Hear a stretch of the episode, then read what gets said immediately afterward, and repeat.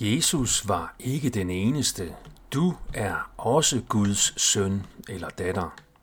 Mit navn er Per Brandgaard, og det er den 7. november 2023. I forlængelse af mit foredrag i lørdags kom jeg til at fornærme en fremmødt katolik. Mange ved, at jeg kritiserer judaisme og sionisme, men jeg kritiserer faktisk kristendom og kirkedom endnu mere. Den fremmødte katolik mente, at jeg tog fejl i min kritik af den katolske kirke, og at jeg burde skrifte og bekende mine sønder i den nærmeste katolske kirke. Jeg svarede, at det var han velkommen til at mene, hvor efter han gik.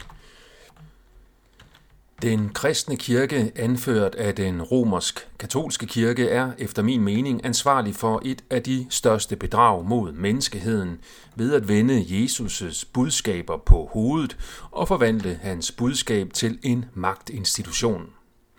Klarsynet Alan Watts forklarer i denne video, hvordan Bibelen og kristendommen er et antispirituelt bedrag.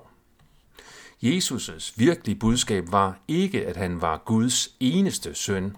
Hans sande budskab var, at han var en søn af Gud, ligesom du og jeg er en søn eller datter af Gud.